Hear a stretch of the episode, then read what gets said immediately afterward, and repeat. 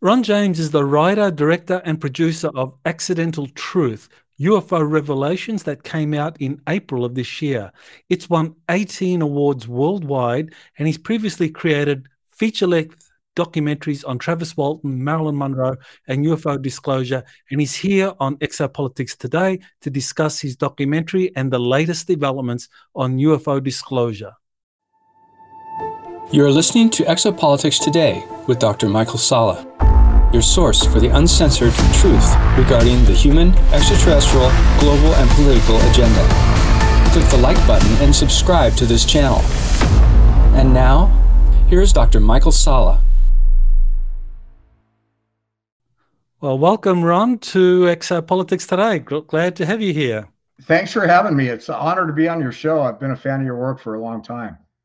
Thank you. Well, I, I know you've done quite a lot of work in the AV industry. You go back several decades. I think it's uh, uh, since 1998, and you you with some some pretty big names in the music industry, the Beach Boys, Guns N' Roses. So, you want to tell us about that? Yeah, you know, in my in my other life that has nothing to do with ufology, I, I own a video production company, and uh, for a while I was doing a lot of big music acts. I was uh, I was a main camera person for the Guns N' Roses Appetite for Democracy movie. I actually got to be on stage for the whole show because I got to pick which camera I wanted to run, and I did the band interviews and all that kind of stuff. So I, I, I was on stage with the entire band for the entire show. That was that was absolutely cool. And then I did the Beach Boys. I did the Smashing Pumpkins, Oceana.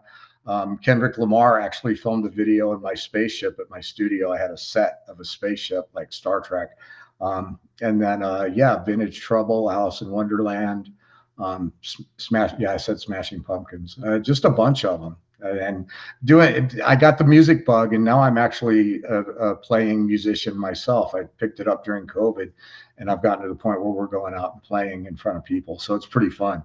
I, I've reinvented myself as a rock star for my 60th birthday. well, that's that's that's great. Change change of life is always. Uh, I feel bad for the audiences, but you know, it's it's it's about me. No, just kidding. so I know you uh, back in the days when uh, DVDs were popular. I mean, you made 200 DVDs on paranormal, new science, metaphysics. So yeah, I, uh, I, I moved to that. Sedona, which is like the metaphysical capital of the world, and I set up studios around town not all at the same time, but one after the other. And I'd bring in all these experts about everything from sacred geometry to crystal healing.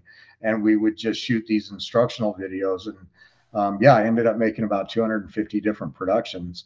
Um, and we were selling them worldwide through new age bookstores when YouTube came along and basically stole all our stuff. And that was the end of that business.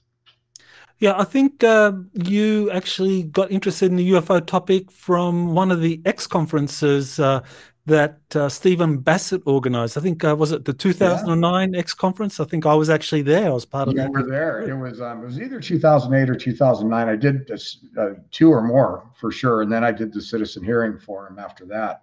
But the um, yeah, I met Steve Bassett in Sedona, and I had always been kind of an armchair aficionado of the UFO topic but he actually talked to me about live streaming and videotaping and producing his X conference in DC. And so I went out there and did it. And I got to meet all these guys that I'd seen on TV. I got to meet you. And um, I started really realizing how important this topic was and, and how it's the one of the biggest deceptions ever put on humanity. And it just kind of sucked me in. I got more and more involved. But Edgar Mitchell, I mean, I, I saw him and sat next to him, and uh, you know, I, I kind of felt that uh, he was holding back a lot. I mean, I, I got the sense yeah. that he knew a lot, but he was just like very controlled in how much he revealed. It was like he'd been debriefed, and yeah. So, what did you think of Edgar Mitchell? Wow, you know, it's really funny that you bring that up, and you and I hadn't talked about this before. Um, so it's interesting that you honed in on it. In in the film that we're going to talk about pretty soon, Accidental Truth, there's part of a never released interview that I shot with Edgar Mitchell at one of the X conferences, and um, I think it was it was maybe the first one. But when I was interviewing him, the biggest thing that I wanted to get out of him was, you know, you got on a rocket, you went to the moon, you walked on the moon. How did it feel? And I couldn't get that out of him. I couldn't get that sense of of that experience and how it affected him. Now we know that on the way back from the moon, he had a very spiritually transformative experience, and he went on to found the Institute of Noetic Science, and he had a very profound experience that um, that we do know that he went through. But yeah, it was always like he just wasn't completely engaged. And it really makes you wonder what if there's a process that these astronauts go through when they get back, especially if they've seen something that you know debriefing could be an understatement. It could just really end up kind of um, minimizing the experience, for lack of a better way to describe it. But I definitely felt like he'd been through something that made him not quite able to be completely in touch with his experience. Does that make sense? Yeah, totally. I, I think actually Richard Hoagland came up with that point. He, he made the same point that you know, people that have been out in space, you would think they would just have all these incredible emotions. I mean, because you're out in space, yeah. you know, incredible vistas out there, but they come back and it's just you know, matter of fact. Uh, he, he said it was like to him, he thought that they had been through some kind of mind control debriefing. That was Hoagland. I, I, I, think that might be possible. I don't have evidence for it, well, except for the anecdotal evidence, like what we're talking about. But you know, it would make sense because we know that that these astronauts saw things. I mean, there's there's uh, suppressed transmissions that have that have come to the surface that where they're talking about, oh, look, they're watching us. You know, I mean, this stuff. These are highly trained, highly uh, credible people, and they're still saying these things. And it, it's just another example of how effective the suppression of this information has been. I mean, we can have these people doing this stuff, and it's just like, wow. Uh, they can come out. They can. We can have radio transmissions where we're hearing that they're they're watching us. Oh, look, look at that. What was that? You know, all these different things that have come through, um, all the way up to the space shuttle. But then they still manage to come up with ways to suppress it and cover it up and make us think it's not real. It's it's really hard to watch. Mm-hmm. So, uh, 2008, 2009, you get exposed to um, X Conference, Steve Bassett, all these uh, UFO experts, and uh, eventually you get to become the director for media relations for MUFON, the world's largest UFO organization. So, you want to tell us about that particular journey? Yeah, you know, it's a long road. When um, I, I think it was at the second X Conference that I was at, I, I met up with Jennifer Stein uh, who's another filmmaker that that I'm very good friends with. And we started shooting interviews at the conference where we would have like Richard Dolan talking to Danny Sheehan. It was a whole new concept of let's put two experts together and film the conversation that they're having amongst themselves. And um, that that format's been they're starting to copy it on Ancient Aliens and other things, but we were the ones that did it first, I think. Um, that turned into the Disclosure Dialogues, which was a five disc set, a feature documentary. And I finished it up in 2011. And then it had five or four accompanying discs where we had the full length interviews of like Steve Bassett talking to Paul Davids, Danny Sheehan talking to Richard Dolan. Uh, I interviewed George Knapp. I interviewed George Noory. Uh, it was just a, a, fascinating set of, of things. Um, and we won the uh, EBE awards for it that year. We won Best Film and, Pe- and People's Choice, and so I was always dabbling in making this stuff, and um, I ran into uh, MUFON people at the Sim- Paula Harris's gig. I think it was the last one she did in Laughlin, or it was the second to last one. And I suggested that we do MUFON Television as an online subscription-based portal where all their stuff could live. And so they, uh, after about six months of negotiation, we entered into a joint venture.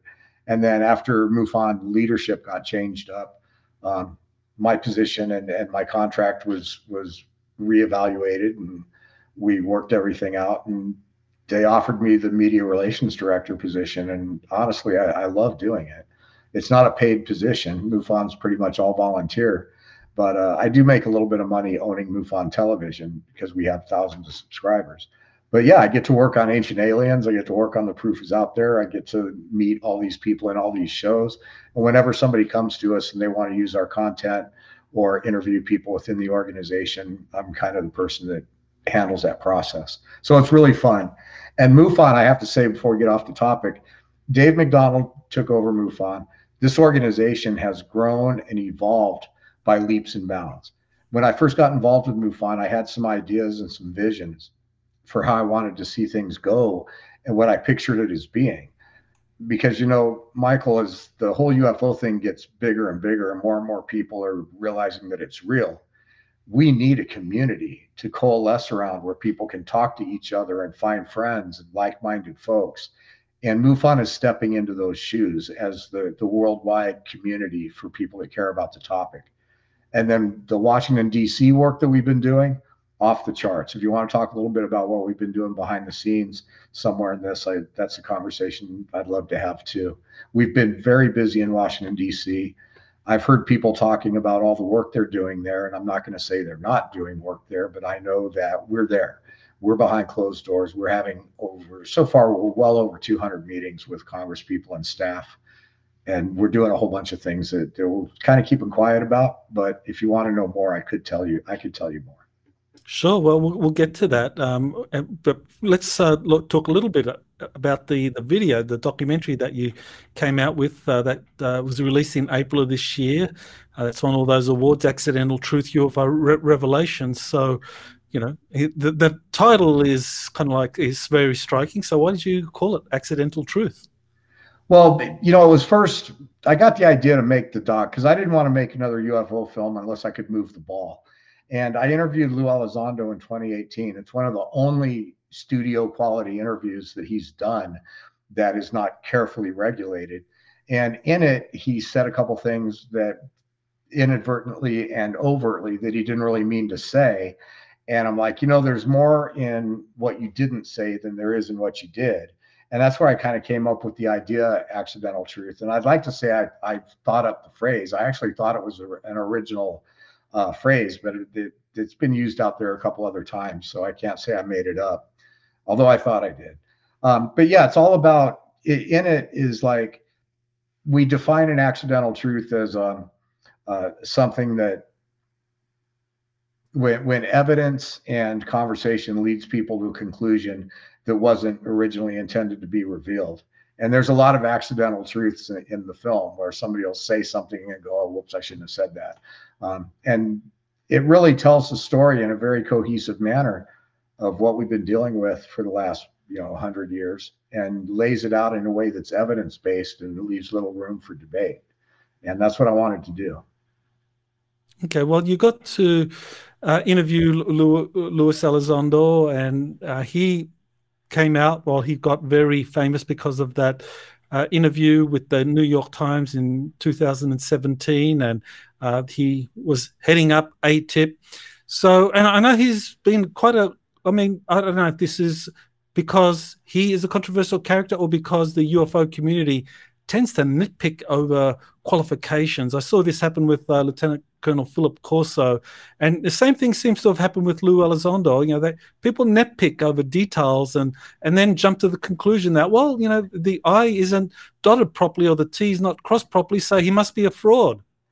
What well, you know, it's interesting. Corso is he's his own unique situation. Everything about Corso's background was pretty verifiable where he worked, what he did. Now, whether or not these things actually happened, that's really where the debate comes from with Corso. But with Lou, the debate seems to be about whether or not he really ever did the things he said he did.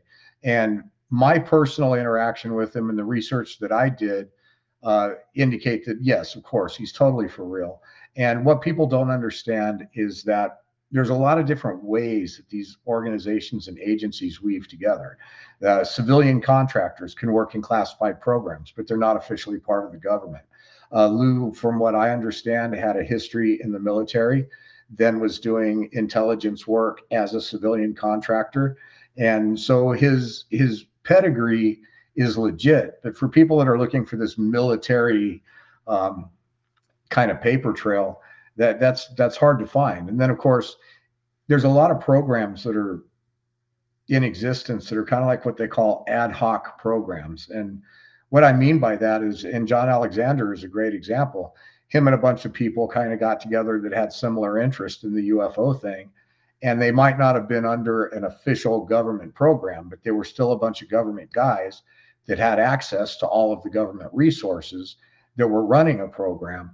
But maybe not necessarily an official sanctioned named budgeted program but it was still just as legit so you know when atip became after everything got moved to dod you know that was just a nickname they formed in-house and but they were still doing the work um, so all the people that are dogging lou for his background uh, I, I, don't think that's the right path to take with Mr. Elizondo. I think that he's totally his background is legit. The things that he did is legit. Um, I think that if people want to look into, you know, anything about Lou, it's really the fact that he's probably still working. He's he's still connected, and he has handlers, and he's doing what he can do. Um, I'm not aware of what his personal feelings are, but I, am convinced that he's part of this program. Um, and you have to respect him. He's honoring his oath, and you know, he's he's he's overall a good guy. He's a hero as far as I'm concerned. Um, so yeah, people can question his past, but we have to understand these people come out and they're doing what they can but they also are very taking very seriously the oaths and the promises and the commitments that they made and if making full disclosure is above his pay grade, he's in an organization where that has to be respected. It's called the US military and the US intelligence community.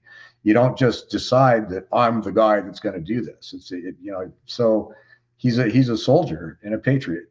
And thank goodness we have people that have that level of honor, even though people tend to um, look at it from different directions.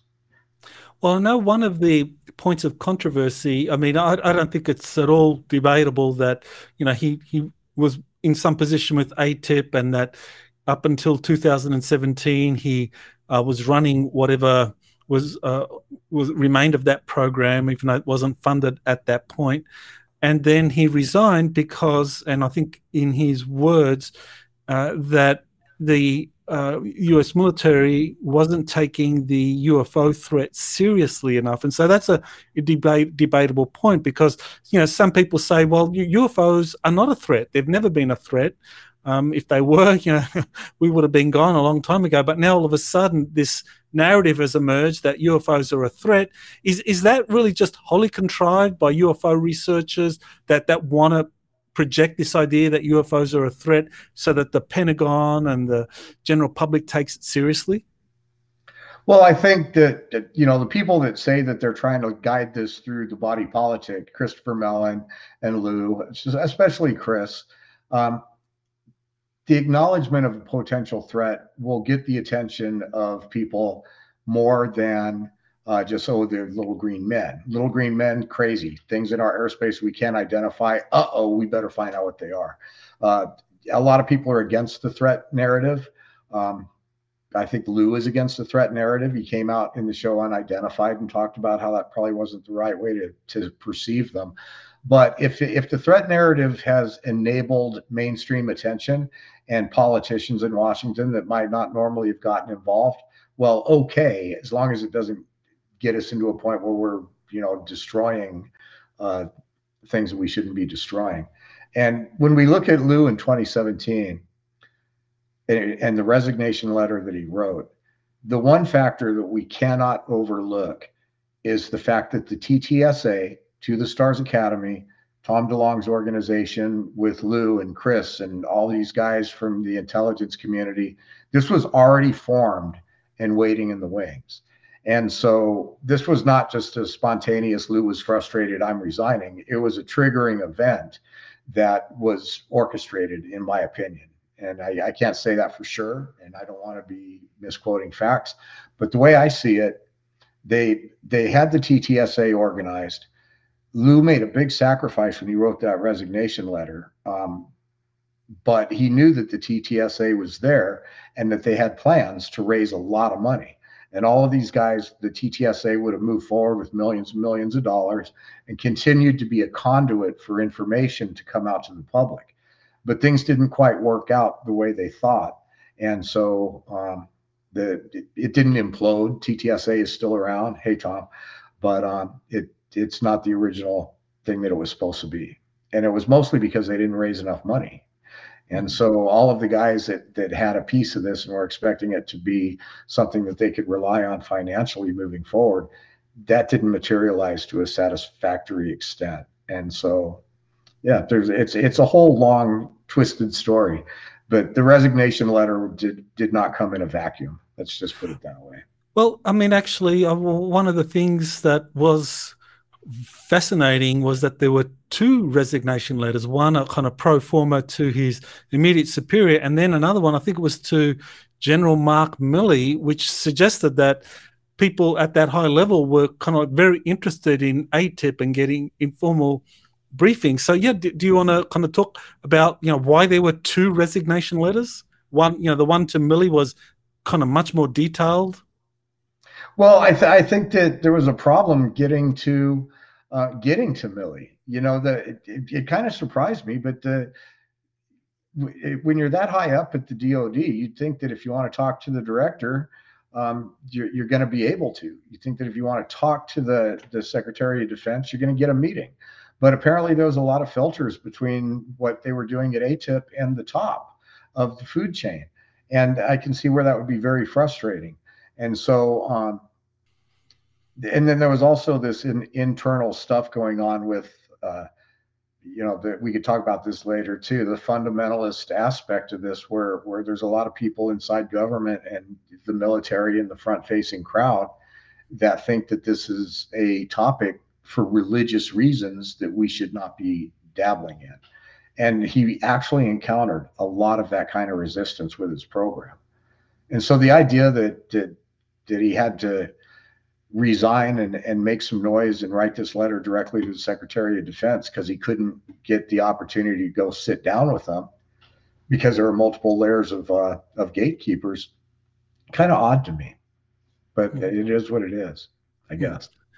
Well, there, there's um, a new book that's just came up came out uh, by Dr. James Lacatski and Colm Kelleher that talk about the, the roles of uh, ATIP and its predecessor, predecessor AAWSAP, and they point out that actually it was uh, AAWSAP that got the funding mm-hmm. from yeah. Senator Harry Reid and Bigelow and all of that. So, you know, what what what the what kind of uh, help was that book in clarifying this kind of history about ATIP and the funding and Senator Harry Reid and the Bigelow Corporation? It's it certainly served a certain purpose, but the um, you know, there, there's like the the basement room is a guy that does a really good podcast. He has Nick Pope on there a lot, and they've really attacked the whole AAWSAP program. You know, ooh, werewolves and goblins, and the government's investing in that. But there's a little truth to. It. Well, there's obviously it was kind of weird that they were doing that, but um, they point to the fact that these esoteric paranormal topics were being uh, researched and government money was going to it, and certain people got in and objected to that happening. Um, in a lot of ways, that's exactly what happened. There were there were members of the the government inside DoD uh, that just thought, "What are we spending money on this stuff for?" But the the truth that they kind of skim over isn't that they thought it was far out and and too too crazy and unbelievable. It's that they thought that it was forces that we shouldn't be playing with more than more than the uh, former. And so yeah, you know, I, I wasn't a fly on the wall in the room. I just have my research, but the whole story is is fascinating. And you know, Skinwalkers of the Pentagon, good book. George Knapp was involved. Um, you know, it kind of it, it laid some important stuff out, and it it clarified a certain version of history. Mm-hmm. Yeah, fascinating book. Uh, well, one of the photos that you discussed in the uh, documentary Accidental Truth was this Calvine UFO photo taken in August 1990 by two British hikers, and then it kind of like got uh, they, they submitted it to the British Ministry of Defence, and it disappeared for 32 years, and then it reappeared. So, you want to talk about that? What, why is that a important photo? Well, you know, I was interviewing in, in Accidental Truth. There's literally three different interviews with Nick Pope: 2009, 2020, 2021, or two. Um, and one of the things that he talked about during one of these interviews was how he had this picture on his wall while he was at the Ministry of Defense of this supposed UFO photo that the guys in Calvine, Scotland had taken. And that at some point they came and took it off the wall and it disappeared into being classified. even though the British MOD uh, supposedly released all of their UFO information, they chose to keep that picture classified.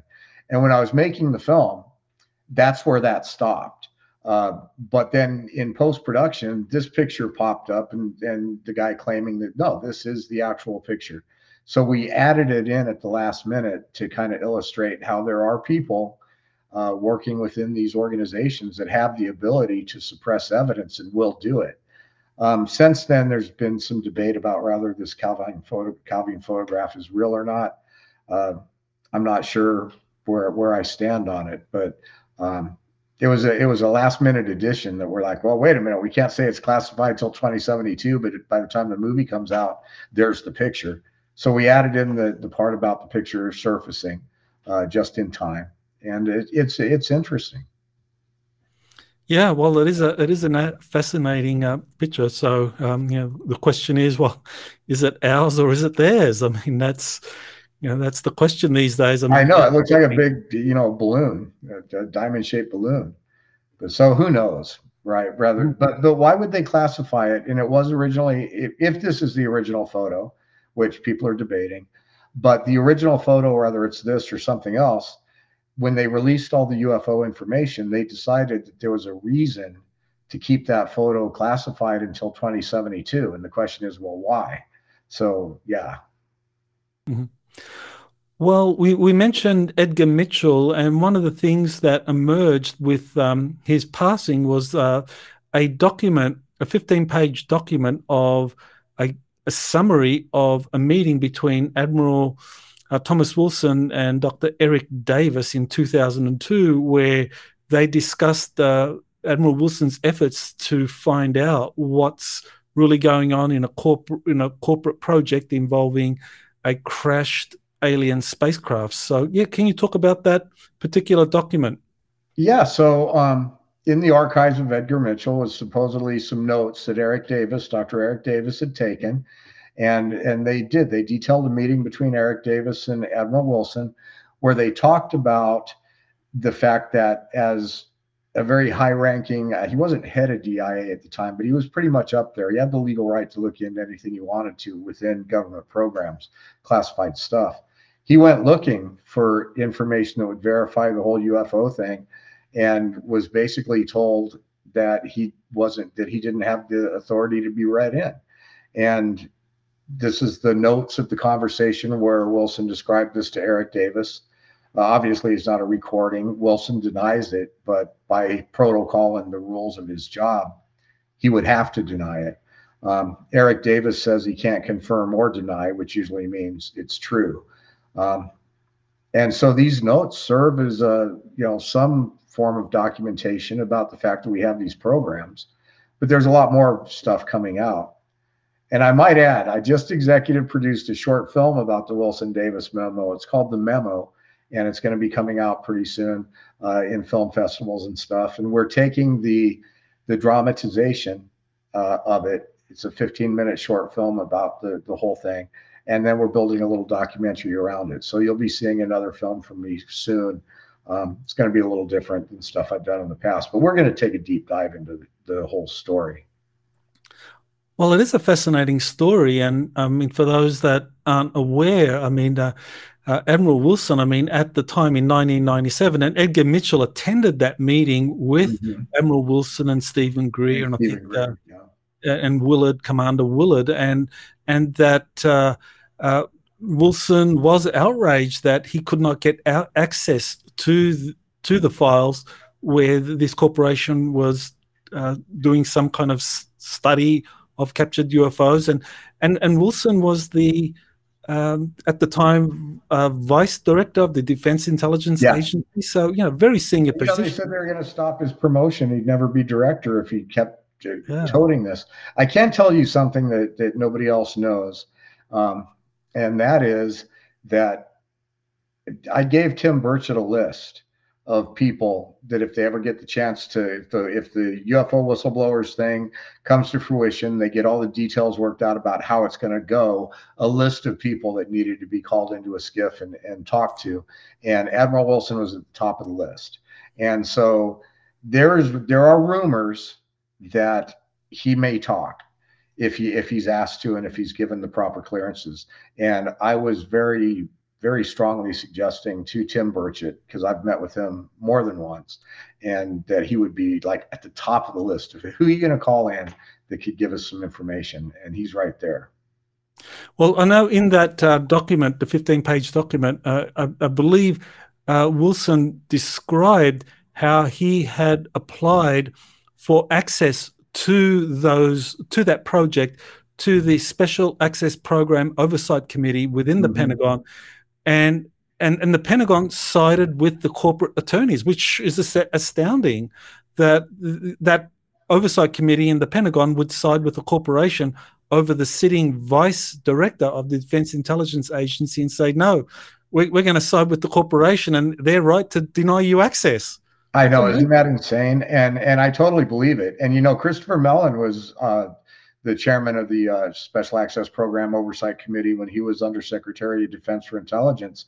And we, as we discussed in the film, when he first came out and started being vocal about the UFO topic, he published this article in in the newspaper that said, "Oh yeah, the government's not studying this stuff." And I interviewed him and I called him on it. I'm like, Chris, how can you say that?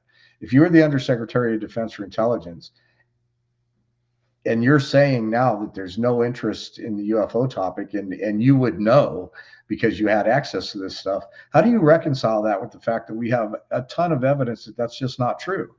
And you'll have to watch Accidental Truth to see how he answers that, but it's a mind blowing answer. Well, that's fascinating. I mean, what was Christopher Mellon on that Special Access Program Oversight Committee? At the time, uh, Admiral Wilson requested access and was denied. I'm not sure I can speak to that, but the, I think he might have come afterwards. Okay, well, that, that's a fascinating question. Yeah, well, er-, Eric, you know what? That won't be hard to figure out. So, if there are any viewers out there want to do a little quick dive into that, um, yeah, that's a that would be an interesting connection. Mm. Yeah. Well, well, Dr. Eric Davis, he's a kind of very pivotal figure in all of this, and and of course, he's part of that uh, 15 page document that details his meeting with uh, Admiral Wilson. And then he's going to the US Congress and giving briefings about this topic. So, you know, what, what did uh, Eric Davis say to Congress when I think it was 2019 when he was going there giving, or 18, he was giving briefings to Congress? You know, he was giving slides, and in one of the slides, and the New York Times published it, he referenced off world craft it was just mentioned in a paragraph, but and and there was no official elaboration that we have details of, but it was enough. And if you look into Eric Davis and his history, there's this little clique of guys that goes all the way back to the 80s and and before. Um, and I call them the mid-level people. You have like John Alexander, Hal Puthoff, Eric Davis, and and and there and a whole circle of people around them, Jim Semivan. Uh, you know, these guys were part of numerous ad hoc groups and groups that were trying to get to the bottom of stuff. But I don't think they're the they're, they're not the managers of the information. These are guys at mid-level government that wanted to try to get to the bottom of what was going on. Hey, did Roswell really happen? But they're not the guys that knew for sure that it really happened, and they're not the guys that were involved in the cover-up. They're the guys inside government, one of the first groups that tried to get to whoever it is um, and so a lot of people m- mistake this group as being the the conspiracy uh, cover up guys that are responsible for keeping the information from us. But they're I don't think they are. I think they're just uh, people that were inside of government had a certain amount of power and, and ability and wanted to get to the bottom of it because they never did. I mean, John Alexander to this day says nothing happened at Roswell. You know, I was like, come on, man. Well, we have uh, in the Department of Defense now this uh, All Domain Anomaly Resolution Office, uh, headed by uh, Dr. Sean Kirkpatrick, and that and that tends to focus just on UAP sightings and yeah. kind of like you know follows the old blue uh, Project Blue Book model of you know, you know coming. Well, it's just like Tim said, Congressman Congressman Burchett, Tim, Tim Burchett just said in his latest interview after getting taken into the SCIF um, and told stuff. Everything is now compartmentalized. The, the this guy that's running this program is given a certain amount of information, and so he has to extrapolate from that. and so he can't be held responsible for the fact that he's unable to, to tell us about stuff. When you watch those first UFO hearings we pointed out in the movie Accidental Truth, Moultrie and Bray were both like, "Oh, we don't have access to that within our our our office," and so this whole thing is still super compartmentalized, and like NASA has this committee that's going to study this stuff. Well, it's garbage in, garbage out. If they're only given a certain amount of information, then they're only going to produce a certain amount of conclusions. And to this day, we are suffering from the fact that nobody is being given the whole enchilada. And we might even be in a situation where not that many, if anybody, is in possession of the whole breadth of information. The, the, one of the things that Tim Burchett talks about in the movie is that you know people die people take their secrets to the grave and evidence gets destroyed and wouldn't it be a shame if the true history of us all the way down to the last detail is gone and it's it's possible well, you know, that's uh, something that hopefully we'll be able to learn uh, fairly soon. But I noticed that there has been this kind of very interesting uh, development where, on the one hand, you have the Pentagon, the AARO office saying, well, you know, we, you know, there's these UFOs, they're real, they're a national security threat, and that kind of narrative. But then you have within the uh, House of Representatives. You have this uh, UAP caucus now with Tim Burchett and Anna Luna that that are talking about crashed UFOs, and and they're they're on the hunt for these crashed UFOs, saying that credible witnesses have come forward to say that this is real, and mm-hmm. we want to get to the bottom of it. So you know the public is really intrigued by that, and you know Sean Kirkpatrick and his whole well UAPs sightings. We, we don't know what they are. That's well. See, he's not. Kirkpatrick isn't isn't being given that information. You know, and, and so he can only comment on what he's been given. And he's a you know he's a credible scientist. I don't think he's a dishonest guy. He's just not being. And this is how they do this. Is like okay, it, it's like that thing about blind people and elephants. If you let a blind person touch a part of an elephant, how are they going to describe the elephant? And whoever is managing this information is, still making sure that it's doled out piecemeal. And so in what and, and, they keep coming up with these acronyms. I mean sooner or later they're going to run out of stuff to to call it you know because ever since 2017 we've had what five or six of these departments? A a blah blah blah blah blah. And they all get a little bit of information. They all regurgitate a little bit of information. Nothing conclusive. And we all know it's a big dog and pony show and we're just watching it, scratching our heads. Or some of us are. Some of us are buying it hook, line, and sinker. You know, but mm-hmm. people that know the, the field, we all know what's going on. Well, we know David Grusch was uh, part. He was the liaison for the NRO to the UAP task force, and then to its assessor, uh, its successor, AIM, AIMSOG. And uh, he says that he reported up that food chain that uh, he had spoken to, or he knew of up to 40 witnesses that were knowledgeable about these uh, crashed UFOs that were being studied that involved non human intelligence. So he says that he did report that up that food chain. So I guess the question is, you know, did Sean Kirkpatrick come in at a certain point and not receive that information, that intel, or did he receive it and he's just, you know, keeping it mum? Well, I think uh, see right now it's all speculation. So I think Grusch, you know, he's got the background in the intelligence community. He had friends, he had connections. He was also the liaison for the for the for this program. And so he went in and started utilizing his connections to have certain conversations and those conversations were like yeah that's that stuff happened. We have crash uh, recovery programs. We have technology that we've gotten from off-world craft. We have all that stuff. And it was studied possibly here here here and here. But when he reports it up the food chain um, what evidence is he is he providing with it? And then is is that verifiable? And then is it within the scope of what the orders are within that particular organization? Um, if they're told to study military sightings, uh, active UFO sightings, then they're going to put the the stuff that's you know potentially uh, not documented off on the back burner, and they're not going to talk about it. And they're not going to bring it out. So it's just another example of how effective the compartmentalization is. And I don't know how much evidence David Grusch was able to emerge with. None of us know that yet. Um, supposedly there's names and references, but are there samples and materials? Probably not. Are there pictures of these craft that he's in possession of? No. So even though he was able to relay this information, he wasn't able to walk in with a big box of stuff and drop it on somebody's desk. And so that's why we're not seeing it officially embraced.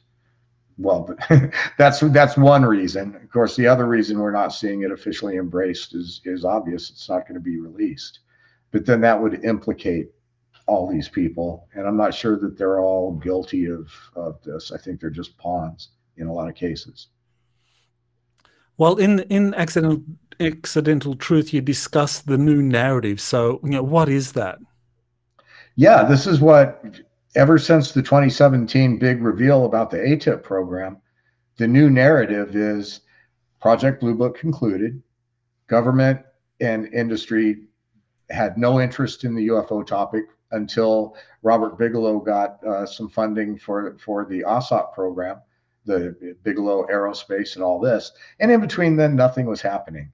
And and so they they they want to convince us that this is true because it's during that 50 60 year period where all of the uh, all, all of the really good stuff happened that's when we got the materials. That's when we started the reverse engineering programs. That's where things got buried in government and industry and silos. And now they're faced with a situation where they're going to have to eventually come clean about the fact that this stuff exists, but they can't really tell the truth about the evolution of it because the too many people and companies and organizations would be culpable for what is really an illegal deception. So the powers that be are caught between a rock and a hard place. We have we're going to have to get the information out that we're not the only intelligent life form in the universe uh, before it becomes so obvious that we all have egg on our face. But we have to do it in such a way that we get this plausible deniability and, and nobody, you know, faces any serious repercussions for what they've done. And we can protect our secrets and, and the companies like the Lockheeds and, and the Raytheons and the, the Northrop Grummans that have all gotten a little bit of something and developed things from foreign technology can um, can keep their secrets so the new narrative is the government hasn't been involved until now. And we're just now starting to pay attention to it. And we kind of blow that out of the water in the movie because we have General Samford in the 50s saying the exact same things that the Lou Elizondos and the people that have come out now do. In fact, there's a really difficult scene in the movie where uh, General Samford says, "Well, these things are definitely they're not ours, uh, but we are committed to to studying them." And then Lou Elizondo pops on and goes, Well, government and industry are, well, we're committed to trying to get to the bottom of what these things are. And it's like nobody even gave him a new script. And so this new narrative has been forced upon us. And some people that are willing to play the ball within the UFO community and support the new narrative are getting to be the ones you see on TV all the time. And the people that are calling BS on it they're kind of being pushed aside out of the mainstream. But that's what accidental truth is all about: is blowing the new narrative story out of the water. It's like, come on, guys, you're gonna have to admit that you got this stuff, that you've been studying it, what it is, where it came from, and what it means. And they're not there yet. So I made the movie to try and give them less room to breathe, and I think it worked. Well, fact, one, told it worked. Well, I mean, people got really excited by this uh, congressional hearing uh, by the House Oversight Committee in July 26th of, of this year, where uh, David Grusch and David Fravor and Ryan Graves came up and talked about crash retrievals and UAPs and so forth. Uh, and but David Fravor, uh, sorry, uh, David Grusch, he was the kind of center of attraction in terms of saying that yes, uh, crashed UFO involving non-human intelligence are in the possession of, of the government and corporations, but couldn't give any details, but was saying that he can do it in a in a classified setting, in a SCIF setting. So you know, they were denied that. The, the, the sitting congressman, Tim Burchett, everybody else in that committee, and this wasn't a big congressional hearing held in the halls of Congress. This was in a little hearing room in one of the office buildings. It was very unofficial and it, and we pushed hard to have this. And MUFON was behind um, helping to get this done. So so this is one of the kind of things that we've been doing in DC. Um, but yeah, that the fact that they couldn't get Grusch into a SCIF and, and get access to that stuff, it was it was kind of sad. Um, at the very beginning of that hearing, Tim Burchett mentions Accidental Truth. It's the first UFO film that's ever been read into the congressional record. I was super stoked. But um, yeah, the fact it, it what he's been up against with opposition to his quest for information is is verifiable and documented. There is there, there are people that are really going to fight the stuff coming out, and they're going to fight our sitting Congress people. They're going to ignore the entire rules of process and procedure that our democracy is set up on. They're just simply not going to comply, and they're going to take this secret and keep it as long as they possibly can. And um, even our most powerful people politically are having trouble getting any cooperation. And there's, you know, what's wrong with that picture, really? Yeah, I mean, there are. It is. It is a struggle. But one of the things that I just wanted to, you know, get any insight about was that yeah, we have those congressional that congressional hearing in July 26 with David Fravor, uh, David Grusch and Fravor and so forth. But then there were uh, meetings. Uh, the House, Senate, and intelligence committees had classified hearings on the on this topic on the UFO topic in March of 2022. So, yeah. and, and, I believe Gray, uh, sorry, um, Grusch may have been involved in that. That he was one of the witnesses called into that. So, do you, can you respond to that? I mean, was Grusch part of those classified hearings in the House and Senate, and so that means that his full I testimony. I don't know that he was. I don't know that he was talking that far back. I mean, we have a pretty good idea of some of the people that were in there, but you know, who, there were some very, very vocal people um, talking about the whole UFO topic. Remember Marco Rubio? Yeah, we're going to get to the bottom of this. Well, after that last set of classified hearings happened those guys came out of there stone faced and silent. It's like, you know, where'd Rubio go? Crickets. And it, it really makes you wonder what they were told. Because one of the things that I postulate often is that it's a lot easier to get somebody to keep a secret if they believe in the secret than it is to tell them if you reveal this secret, there's going to be penalties. And I'm really concerned that that these guys were brought into because these are really the only major hearings that we know of in both uh, committees that happened around the UFO topic recently um, that were that official. And these guys walked out of there very, very quiet, and none of them was going to talk about anything. And it makes you wonder were they told something that made them understand why this is going to be kept a secret and it made them back off? Um, and, and I think that that's quite possible. Mm-hmm. Yeah, that's very uh, interesting. Well, on October 26, there was a um, a SCIF was used for uh, the Inspector General of the Department of Defense to give a briefing to the UFO con- or well to the House Oversight Committee, and I know Tim Burchett and uh, Representative Luna came out of that very disappointed. So I, I guess you mm-hmm. want to address that yeah, they're pointing to the whole fact that everything's compartmentalized, and it's everything we've been talking about previously in our conversation. Is how they were given briefings by people that only had certain amounts of information and no ability to expand on on broader information because they're not read in, and so the the lengths that these guys are going through to keep this deception is off the charts. And and the more we push the more they push back. And it's it's hard to watch and it's so obvious at this point that and and we've got guys like Tim Burchett who is not going to give up. Yeah, I've talked to Tim several times privately and publicly and he's got his teeth in this topic and it's going to take a lot to get him to walk away from it. I don't think he's going to. He's going to be a crusader for this cause for as long as he can do it. And hats off to Tim. Uh, he's a true hero in all of this. Well, you know, so far you've you've described the compartmentalization, the process by which um, people in Congress that are trying to get to the bottom of it are, are kind of um, stymied; they can't get to the truth. But yet we have this incredible uh, legislation that was proposed by uh, Chuck Schumer, of all people, uh, the UAP Disclosure Act for 2023. That you know, when I when I read, I thought, wow, this is well thought out. This whoever put this out there really wants to develop a, a credible thought out process for getting this information into the public arena. So it didn't strike me as something that was developed on the fly. You know, this was well thought out. No. So there are people that want this to come out. So you want to talk about the Disclosure Act and what's who's really behind it? Why is it being pushed?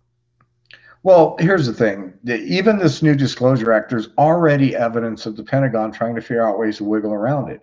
And we've already put out several pieces of legislation that are supposed to help, uh, you know, pierce the veil on this, and they've been ineffective so far uh, because they're being fought against. And you know, the thing about laws is, especially when you're dealing with the letter of the law, is there's always a place to find a loophole to get you around it. And so, the perfect legislation to force the ultimate truth to come out, they're in this this kind of quest to find it. What can we do that's going to make these guys tell us what we want to know? And it's just an ongoing battle just to do that. And who's behind the legislation? There's a whole group of people in Congress that want this information out. Um, and the more people make noise, the louder they're going to get. The the and then there's the fact that the information has to come out at some point, humanity is going to evolve into a new awareness of itself and a new understanding that we're not alone, that we're part of a broader web of life, and for whatever implications that carries. The government cannot continue to turn a blind eye to this and continue to lie about it. And so it's going to be this ongoing challenge. What information is going to come out? How are we going to force it?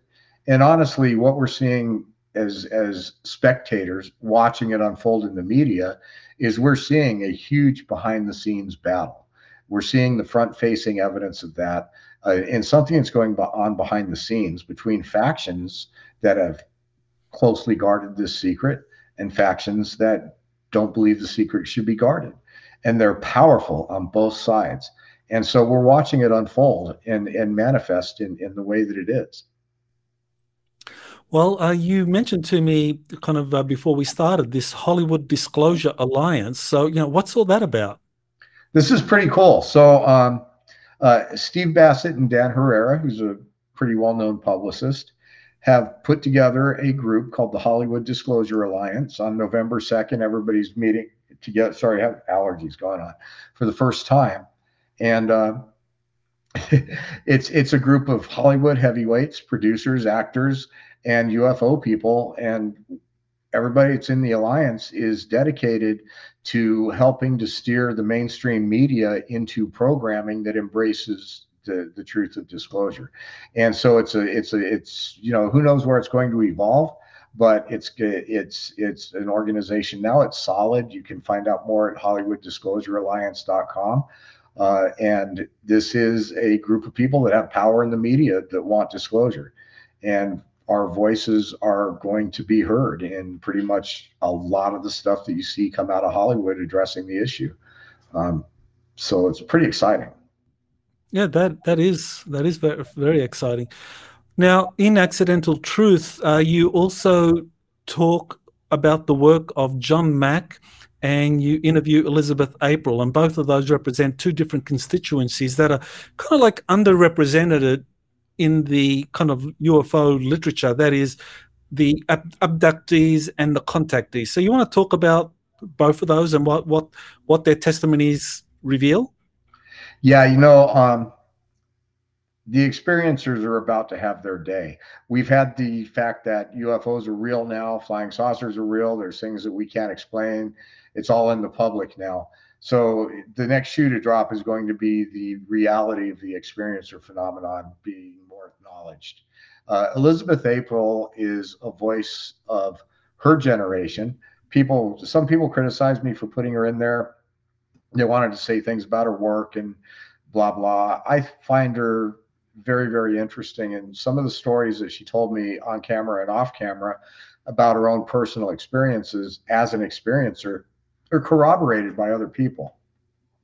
So I had no problem including her in there as a voice of the new generation of experiencer talking to the new generation of humans uh, who are having more and more uh, close encounters with non-human intelligence. And then, you know, John Mack was one of the guys that broke the ice on acknowledging that the experiencer phenomenon is real. And so I think that the next big wave of information is going to be uh, yes, people are having experiences. They're real. They're not crazy. And then, of course, you're going to say we don't know exactly what they are, exactly where they're coming from. But uh, but yes, there is some non-human intelligence, or maybe a number of them, directly interacting with members of our population on a conscious level. That's going to be the next big piece of information. And so I think it's just really exciting. The experiencers are about to have their day and it's been a shame that people have lived entire lifetimes in shame and embarrassment and wonder and and just fear really not knowing what was happening to them not being able to talk to anybody about it. Experiencers are, have had a rough ride and i think that that's about to get better for for these people yeah, I'm, I'm glad you said that because I think that is actually very true. And uh, certainly, some one of the things that I noticed when I got involved in this exopolitics field back in 2001, that the accounts of experiences, I mean, they, they were kind of like frowned upon, you know, generally in the public arena. But the ones that were most critical were uh, UFO researchers, and that that really struck me as odd that UFO researchers I mean, you go back to people like George Adamski and Howard Menger. I mean, if you look at George Adamski's testimony, I mean, he had a lot of supporting evidence. I mean, he had he had photographs, he had uh, corroborating witnesses. They even took uh, footprints of Orthon that was part of this desert contacting experience in 1952.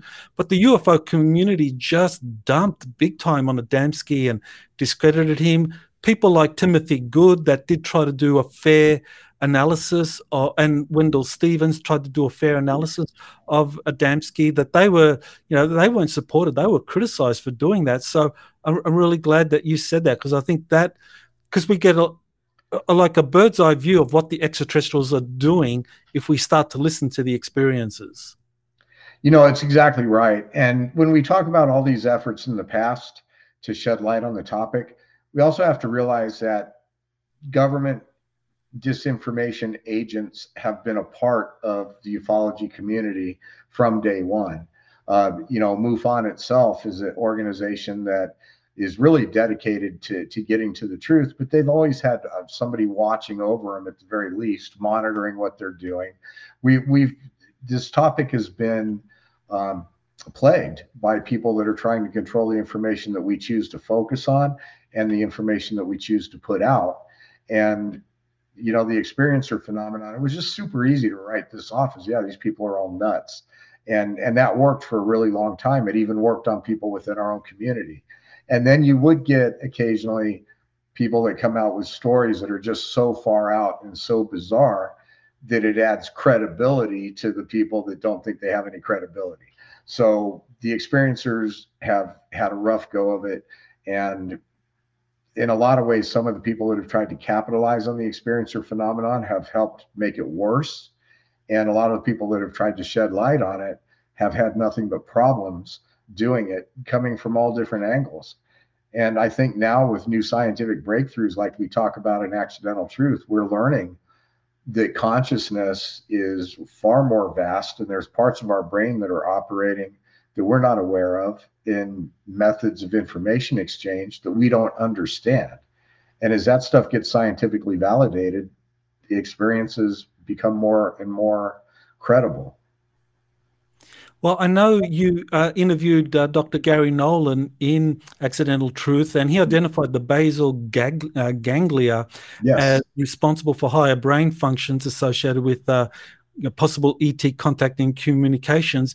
And to me, this this would m- mark a clear difference between experiences and so-called you know, normal people, if we want to go there. Uh, that experiences have some heightened brain capacity. Uh, you know, what some of the people I've worked with, uh, they have particularly high gamma brainwave activity. Uh, which enables them to be able to interact with um, extraterrestrial technologies, whereas normal humans actually suffer severe brain injuries. And, and, and so, yeah, uh, Garry Nolan, I think there was a, a segment with Tucker Carlson where uh, Tucker Carlson said he spoke to a Stanford researcher about a decade ago who told him that 100 Air Force pilots mm-hmm. had suffered tr- severe brain um, injuries after interacting with UFOs. So yeah, I mean, yeah, this is this is work Garry was doing way back in the day.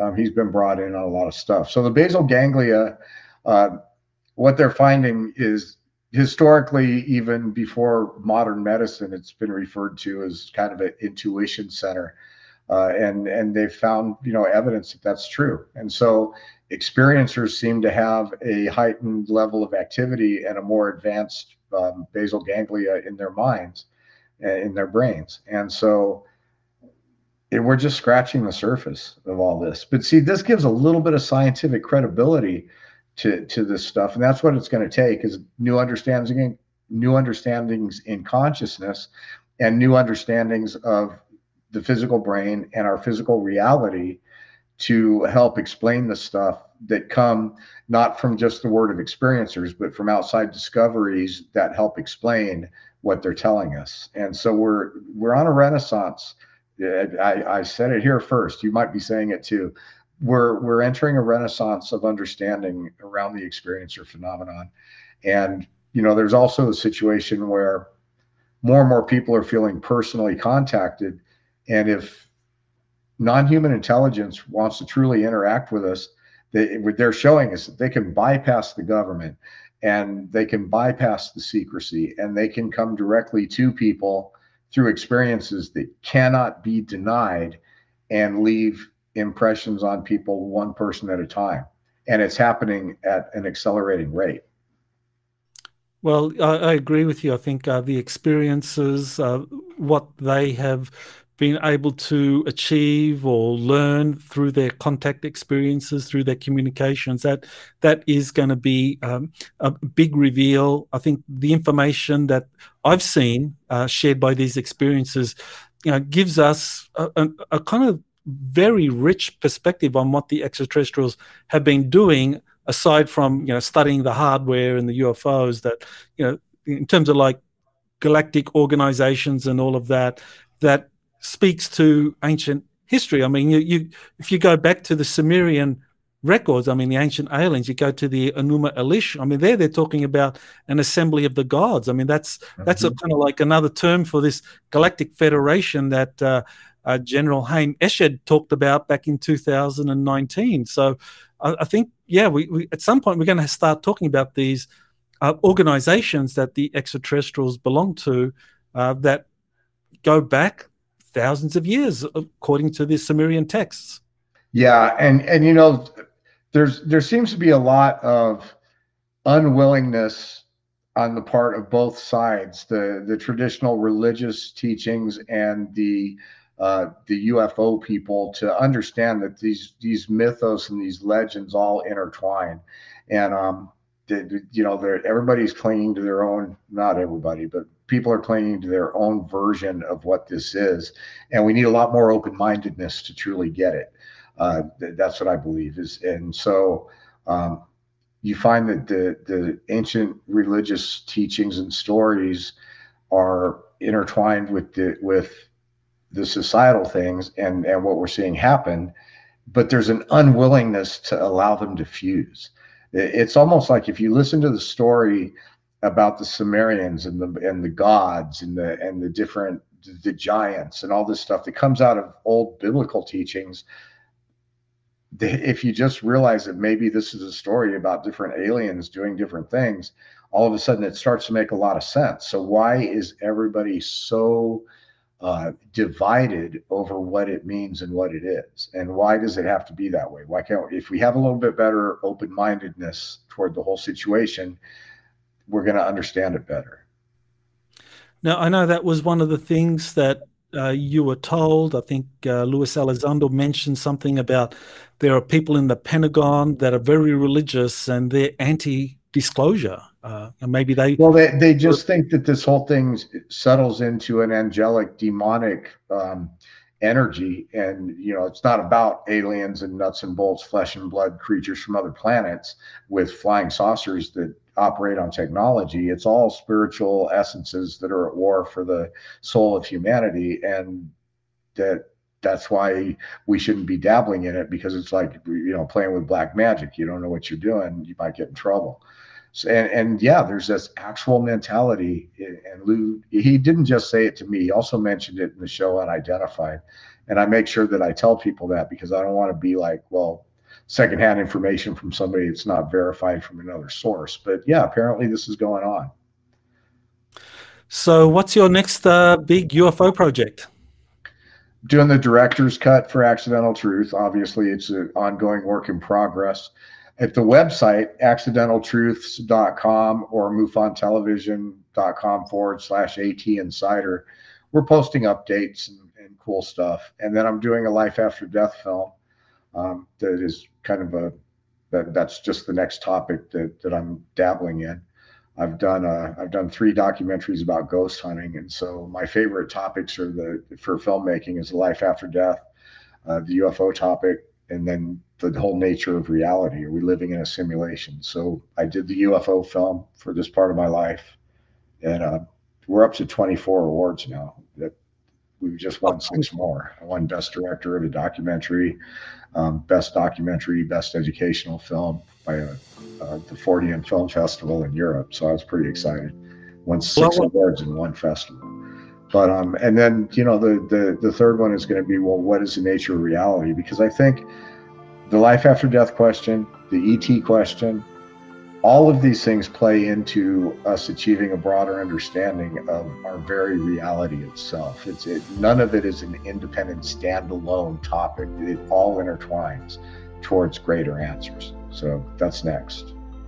Okay, so Accidental Truth, I watched that on Amazon, so you can get it there on Prime. And I think you have a website, accidentaltruth.com. Uh, yeah, Accidental Truths with an S. So it's accidentaltruths.com.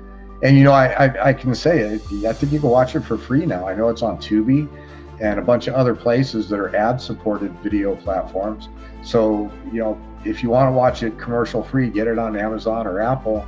Uh, but you know, if you've been waiting for it to come out so that everybody has access to it, it's out there now, and, and I'm fine with that. I think it's great. And then the um, we just released the DVDs and Blu-rays, so I know there's people out there that want those, and you can get those also at the website accidentaltruths.com if you want to get a Blu-ray or a T-shirt or you know anything to help us uh, support the ongoing work. Well, thanks, Ron, for being on Exopolitics today, and I wish you all the best for future projects thank you. And you know, anytime you, you you'd like to have me back on, I'm happy to do it. Like I said, I've been a fan of your work for a long time, and uh, it's an honor to be on the show. Yep. Well, uh, I think uh, what you're doing with that Hollywood Disclosure Initiative, that's uh, something I'd like to follow up on in the future. For sure. You have been listening to Exopolitics today with Dr. Michael Salla. Please remember to like, share, and subscribe to this channel. Join or start a conversation in the comments. Take the time to explore the vast library of best selling books, webinars, and podcasts by Dr. Salla. Visit exopoliticstoday.com.